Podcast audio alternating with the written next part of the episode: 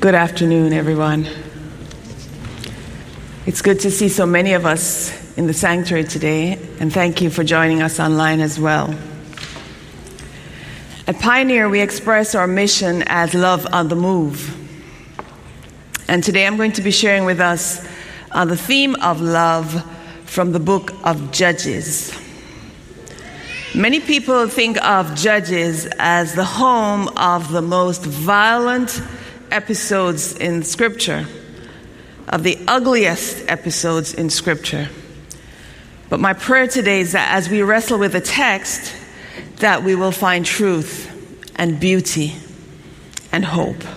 Let us pray. Our great God, we praise you for your word.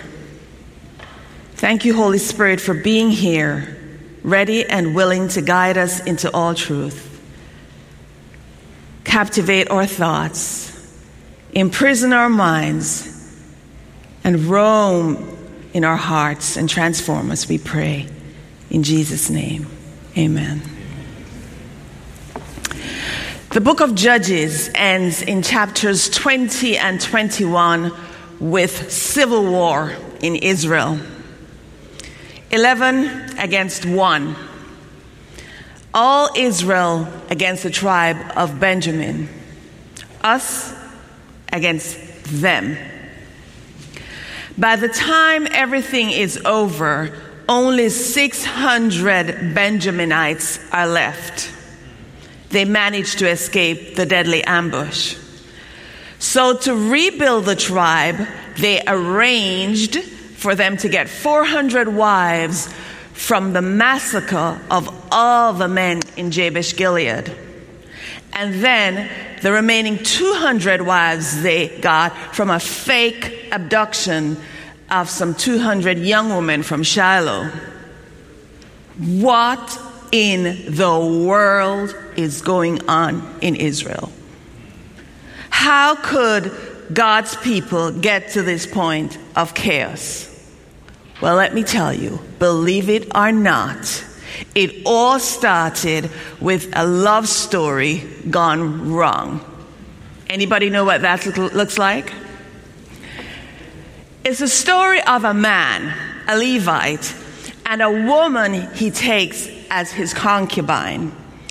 Now, just for your purposes, a Levite is a, member of the priestly tribe of Levi. We read about him in Deuteronomy 33. Traditionally, his connections would make him a very important man, even if he's not currently working as such. A concubine is a woman that a man takes as a secondary wife she would not have legal provisions of a regular wife. And normally she was taken for additional fertility. This is their love story. So come with me. Let's go to a long time ago in Bethlehem. And we will pick up the story in Judges chapter 19. So the Levite arrives in Bethlehem after a long journey from his home in the remote parts of the hill country of Ephraim. The reason for the trip? So he could speak tenderly to his concubines, literally, speak to her heart. Because four months ago, she got angry with him, walked out on him, and went home to her parents. So he, she arri- he arrives with his servant and a couple of donkeys. When, he ta- when she takes him to her parents' home, her father is very happy to meet him. And the husband and the father in law spend the next three days bonding together with good ancient Near Eastern hospitality. Eat, drink, repeat. All day, every day. Day four, he, they get up to leave, but the father in law says to his son in law, Refresh your heart with a morsel of bread, then go afterward. After the two of them eat and drink again, the father says, Stay all night and let your heart be merry. So they stay one more night. Day five, daddy again says, Please refresh your heart. And son in law delays again as both of them eat. I wonder what is the young woman doing all this time? Toward evening, daddy tries to delay them again. Lodge here that your heart may be merry. But the man would have none of it. So he leaves late afternoon for his journey back. If daddy is dropping hints the four times he mentions the word heart, the man misses it or ignores it and leaves without speaking to his concubine's heart as he said he would do. Daddy was so busy networking with this very important man that he didn't find a moment to say one single word to his daughter. So the man leaves with his belongings his concubine and his servant. About six miles into the journey, his servant suggests that they spend the night in Jerusalem, which was then home to the Jebusites. They had fought with Israel in Judges chapter 1. But the thought of spending the night among outsiders with his valuable saddle donkeys made the Levites say, No way. Oh, yes, his concubine was there as well. We will not stay in a city of foreigners who are not Israelite like us. We will go to Gibeah, he says. So as the sun sets, they arrive in Gibeah, which belongs to Benjamin, about three miles north. At this point, things take a turn for the worse. The people of God in Gibeah, the insiders, do not deliver the hospitality the Levite expects. So the Levite, his concubine, and his two saddle donkeys wait an unusually long time in the open square for someone to invite them in, as was customary. Finally, an old man comes by. The desperate Levi struggles to, to select generous words. Although he tries hard, with a careful look, at the verses on the screen, which we will read, you will see what really matters to the Levite. Here's what he says We are passing to the remote parts of the hill country of Ephraim from which I come. No one will take me into his house. We have straw and fodder for our donkeys, number one, with bread and wine for me, number two, and the woman and the young man with us. We need nothing more. The word he used for the woman in that sentence is considered to be a negative and demeaning word. So he was giving a clue to the man how he felt about his woman. In our modern day language, we call those microaggressions. The old man brought him into his house fed the donkeys first, and they begin to eat. Lawrence Turner thinks that, like Lot, almost 500 years before in Sodom, this man's hospitality is a sign of his righteousness. Loud pounding on the door from the outside startles them as they eat inside. Some men of Gibeah shout, Bring out the man who came to your house so that we may know him. I'll tell you this it was not a TV interview they wanted. They wanted to know the man the way Adam knew Eve and got Cain. The issue here is not just sexual desire, but it's sexual violence. In the ancient Near Eastern world, a man was humiliated by treating him as a woman. Leviticus 18:22 calls these actions detestable. The old man goes outside to appeal to his fellow Israelites. No, my brothers, don't do this wicked thing. He's my guest. And what happens next at this house of the man of God brings a shocking sense of deja vu. Like Lot offered his virgin daughters to the men pounding at his door in Genesis 19, this man offers his virgin daughter to the men pounding at his door in Judges 19. Except this time, he ups the ante. He says, Take his concubine as well. Who says we're not in Sodom anymore? Do whatever you want to them, he says. What the old man really says is don't abuse the man, abuse the woman. In the eyes of this old man from God's people, it is right to show hospitality and love to his male guest and humiliate his own daughter and his female guest.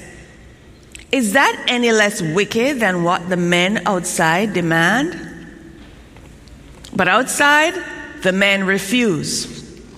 Inside, the Levite quickly senses his danger and in one quick move he grabs his concubine and he thrusts her outside.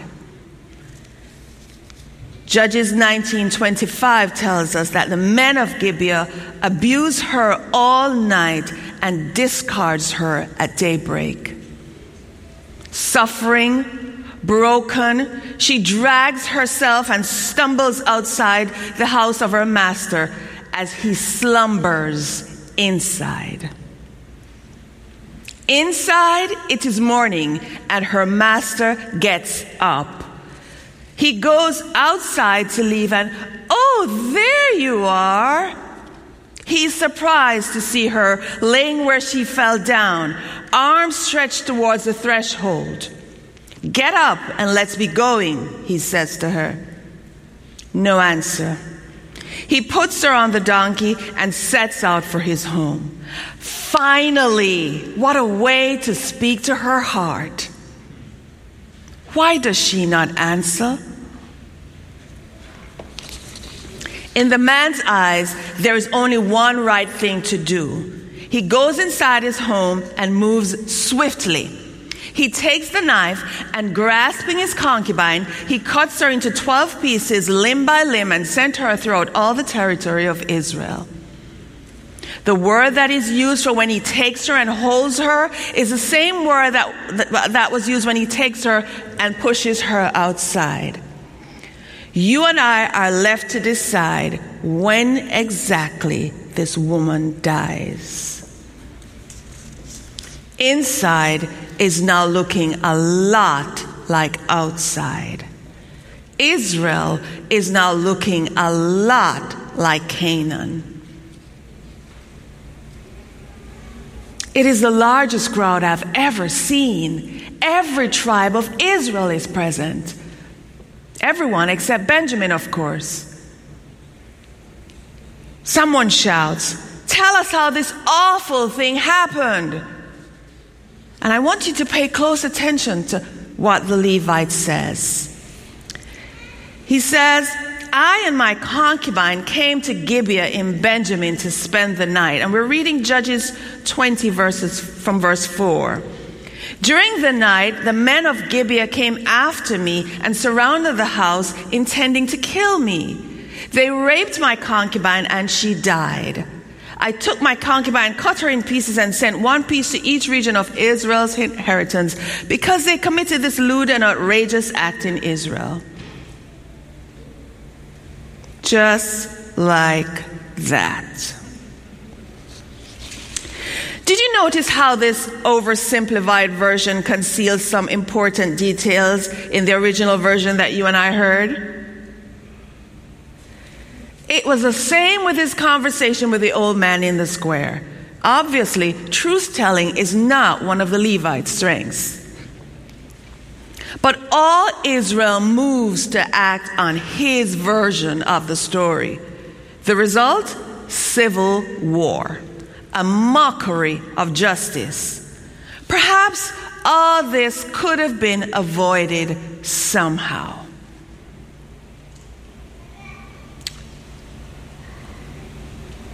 So, what is really the message of the story? We don't really need that slide. What is really the message of the story? Why is this horrible account even in the Bible? Is it to show that God prefers some people over others? That some people are more valuable than others? I don't think so. I think the show shows two things in the main. What happens when love is absent? And what can happen when love is present? So let's look first at what happens when love is absent. When love is absent, we see what happens as sin destroys Israel's spiritual and social structures and morality, and everyone does what is right in his or her own eyes. Left to our own devices, humans will self destruct. You and I can see issues in this story about humanity, about God, about authority, about governance, about justice, about politics, about war. Israelites stand as a warning to God's people of all ages. Sin is out there, but it's also in here. With a foreigner, but with also the native. With them, but also with us. Everyone is in need of God's love and grace because as Psalm 53 1 and 3 say, there is none good, no, not one. Everyone can see that evil is at an all time high in Israel. We can see it in the Levite and the old man. What we see in them is the complexity and the fickleness of humans in a sinful world the conflict between the flesh and the spirit, between good and evil. As conflicted individuals, they change from one day to the next, and sometimes many different times in the same day. Desirable husband and son in law this week, knife bearing assassin next week. Loving friend in need this hour, cruel host the next hour. Then this minute, the beacon of righteousness. Next minute, the epitome of wickedness. It is like schizophrenia on many levels. Among God's people in Judges 19, we see a murderer, the sexually immoral, homosexuals, a slave trader, a liar, one who gives false testimony. 1 Timothy 1:10 calls these persons lawbreakers, rebellious, Romans 1 includes such persons in a long list of what they call God haters and those who have no love, no mercy, and concludes by saying that those who do such things deserve death. As God's people, we do well to remember that all wrongdoing is sin. 1 John 5 17. All the same size all the same name, all the same deadly effect. Sin separates us from God, Isaiah 59 2, and then it destroys us. Sin kills because the wages of sin is death. That is why God's people should always choose love because it is a matter of life and death.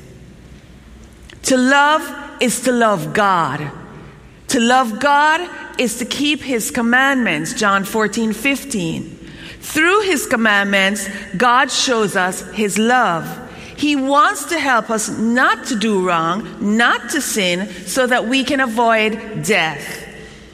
Israel's ongoing sin in Judges 19 shows what their love for God is like by the way they remember the commandments. Judges 19 is a warning to God's people and others to show love for God by obeying his commandments. To love is also to love other people. And this is the commandment we have from him that he who loves God must love his brother and sister also. 1 John 4 21. To love others means to include, not exclude, to be kind, not rude, to be true, not false, to defend, not abuse, to support, not humiliate, to show compassion, not cruelty, to protect, not murder. It means that we show hospitality, defend the weak, protect those in our care. These Israelites remind us that we cannot always tell with our own eyes what someone is like. It may not show on the outside.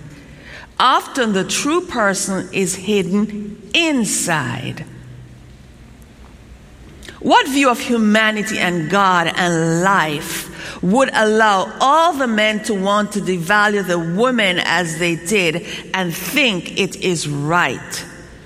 Only a view from eyes blind by sin and hearts unbreakable, unfillable, and unable to love because of sin. It is no wonder that God offers a new heart, a new spirit, to remove the heart of stone and give a heart of flesh, to put His spirit to move us to follow His decrees and laws. Sin often blinds us to our true self, blinds us to the effect of our actions. It shows up as a lack of love in individuals, marriages, families, and communities. For example, if your children see their parents as ice at home and fire in public, they learn manipulation as normal. Eventually, it leads to a loss of cohesion in society. Ideas of justice become perverted. Here, the Levite dismembers his concubine and distributes her parts to the 12 tribes. That is his way to scream I have been wronged. Somebody do something. These men of Ephraim should not be able to get away with this crime. And he is right. It is a gruesome and ugly act of violation of his concubine. It's abuse, it's evil. Expose it, yes. Condemn it, yes. Justly rewarded, yes. But is the Levite the victim or is he the perpetrator?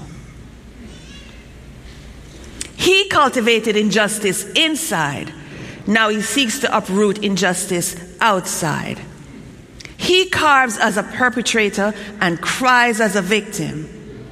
Always acting with selfish motives, he has to control every situation for his own benefit. He does not remember to love his neighbor as himself, Leviticus 19:18, or to follow justice and justice alone, Deuteronomy 16:20. He and all Israel know neither love nor justice. It is their sin, their disobedience to God's word that kills the woman and almost wipes out the entire tribe of Benjamin. That is why God's people should always choose to love because it is a matter of life and death. When love is absent, individuals are destroyed, marriages are destroyed, families are destroyed, communities are destroyed. The story shows us that Israel does not understand how to live well by reason alone without God's guidance. Based on the Levite story, Israel decides immediately to go to war with Benjamin. Later, they ask for the word of the Lord. But it is only after two defeats and the loss of 40,000 men that they repent and God gives them victory over Benjamin. When Israel relies only on, its, on finite human reason tainted by sin, it proves to be a fatal mistake for them. It will be the same for us. Israel should be satisfied that God's word is still sufficient to guide them into his purpose and his plans. So should we. But isn't it just like us? We choose to accept and obey God's word in some circumstances, but not in others. You know. Sometimes in public, we shout for justice, defending a big cause. In private, we isolate and destroy the one and the two that the cause represents. Limb by limb by limb, bit by bit, a word here, another there. In private, we subtly and progressively cut up and destroy others. God's people should always choose to love because it is a matter of life and death. But what happens when love is present? When love is present, it has the power to penetrate our darkness to penetrate our brokenness and transform our experience. The story of the Levite and his concubine is a love story without the love. The Levite essentially sacrifices the woman to save himself. Like children playing at break time, her husband says to her, You're it. And he pushes her outside. It was his lack of love that gave birth to her death.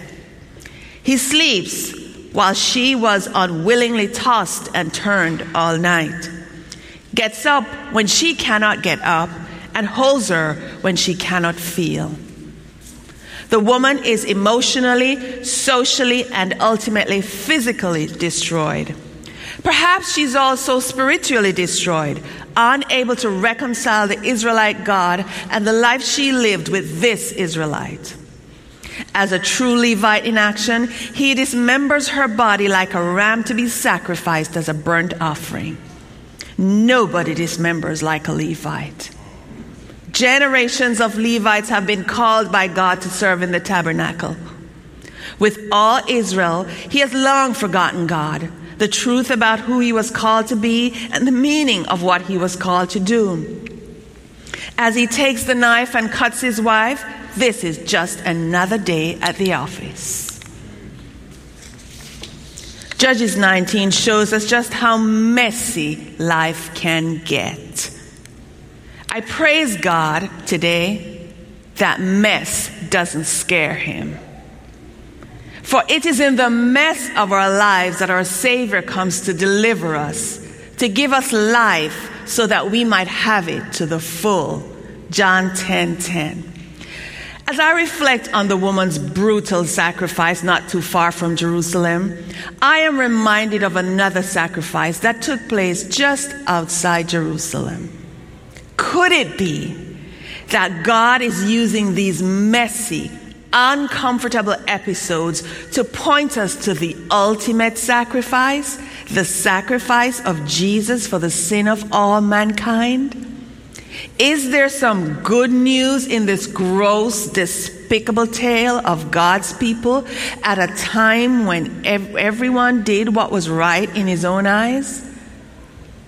If we would turn our eyes from the things which are seen to those which are not seen, maybe in the heartless, horrific sacrifice of the woman, we might find a reminder of God's love. It's not fair that the woman should suffer and die to save that selfish Levite. That is true. It's not fair that she should die that slow and painful death. But the truth is, it's not fair that Jesus should die to save a wretch like me. He too was violated, abused. He suffered and bled and died.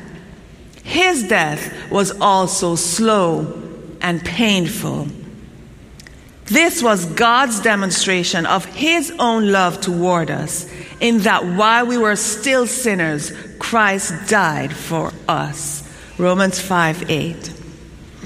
No one forced Jesus to become the sacrifice. Love moved him to do it. Jesus knows the power of love. Jesus knows the presence of love delivers, but the absence of love destroys. He offers his love so that neither you nor I will have to be destroyed. The concubine sacrifice only saved the Levite's skin.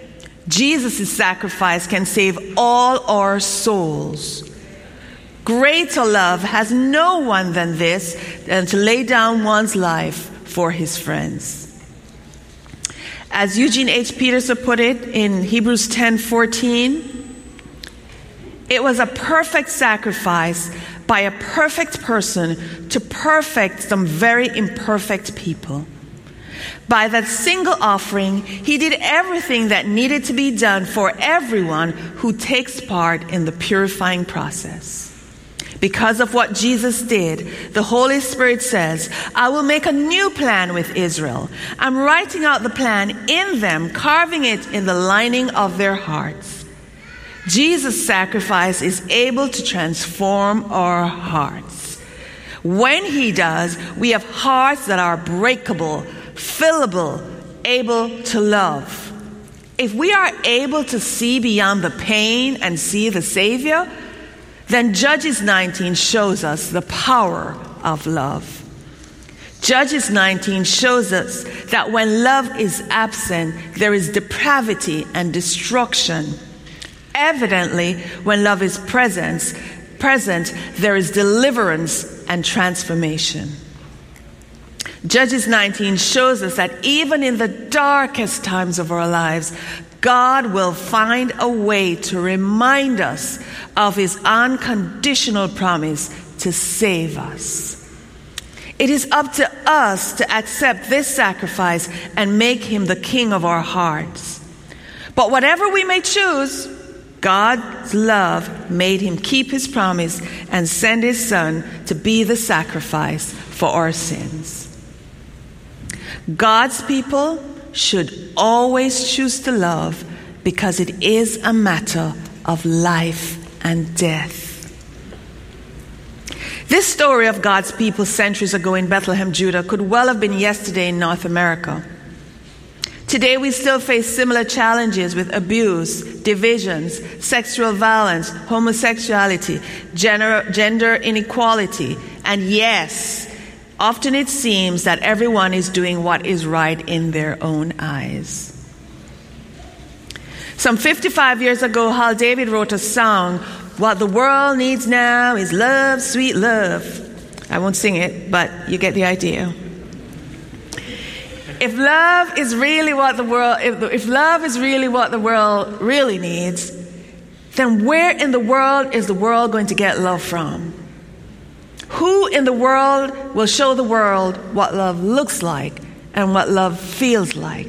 And how in the world will the world learn how to love?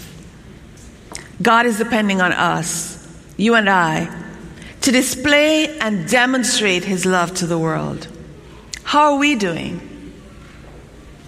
Perhaps you're at a point in your experience where you have never surrendered your life to Christ because you have not been able to get beyond the pain and the questions of your own experience. Perhaps you've been a Christian all your life, but you still struggle to grow, to love, to accept love, to share love. Judges 19 foreshadows the ultimate sacrifice of one man, Jesus Christ, for the deliverance of the whole world. That is a love worth having, and that is a love worth sharing. But where do we begin?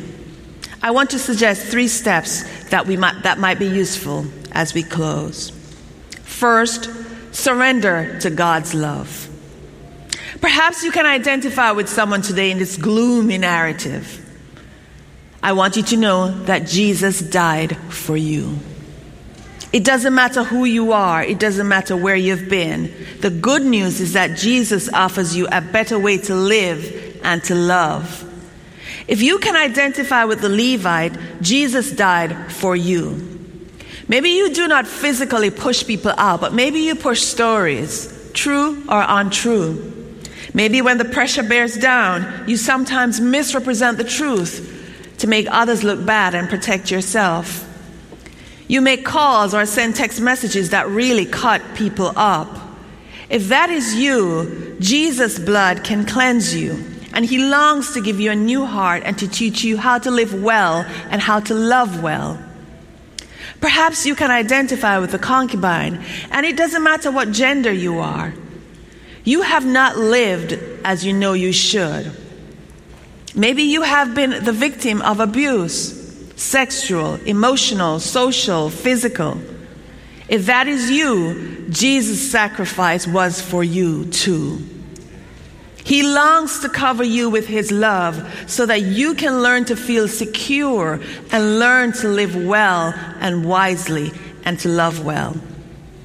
Maybe you identify with the men pounding on the door. No one knows your struggles. Jesus does. And He says, I'm knocking at your door today. Let me in, please, so we can eat together. Revelation 3:20. He longs to help you to experience the abundance of His love, to teach you how to live well, how to love well. Second, after you surrender to God's love, let His love heal you as you develop relationship with Him. Third, as you surrender to God's love and allow it to heal you, allow Him to show you how to love others well. Even if you cannot identify with someone specific, allow Him to change your heart and show you how to love well. Even the best of us needs to learn how to love well. These are difficult days in which we live. To try to live these times without God's love is unwise. To try to live them without sharing God's love is unkind. God's people should always choose to love because it is a matter of life and death. How will you respond to God's love today?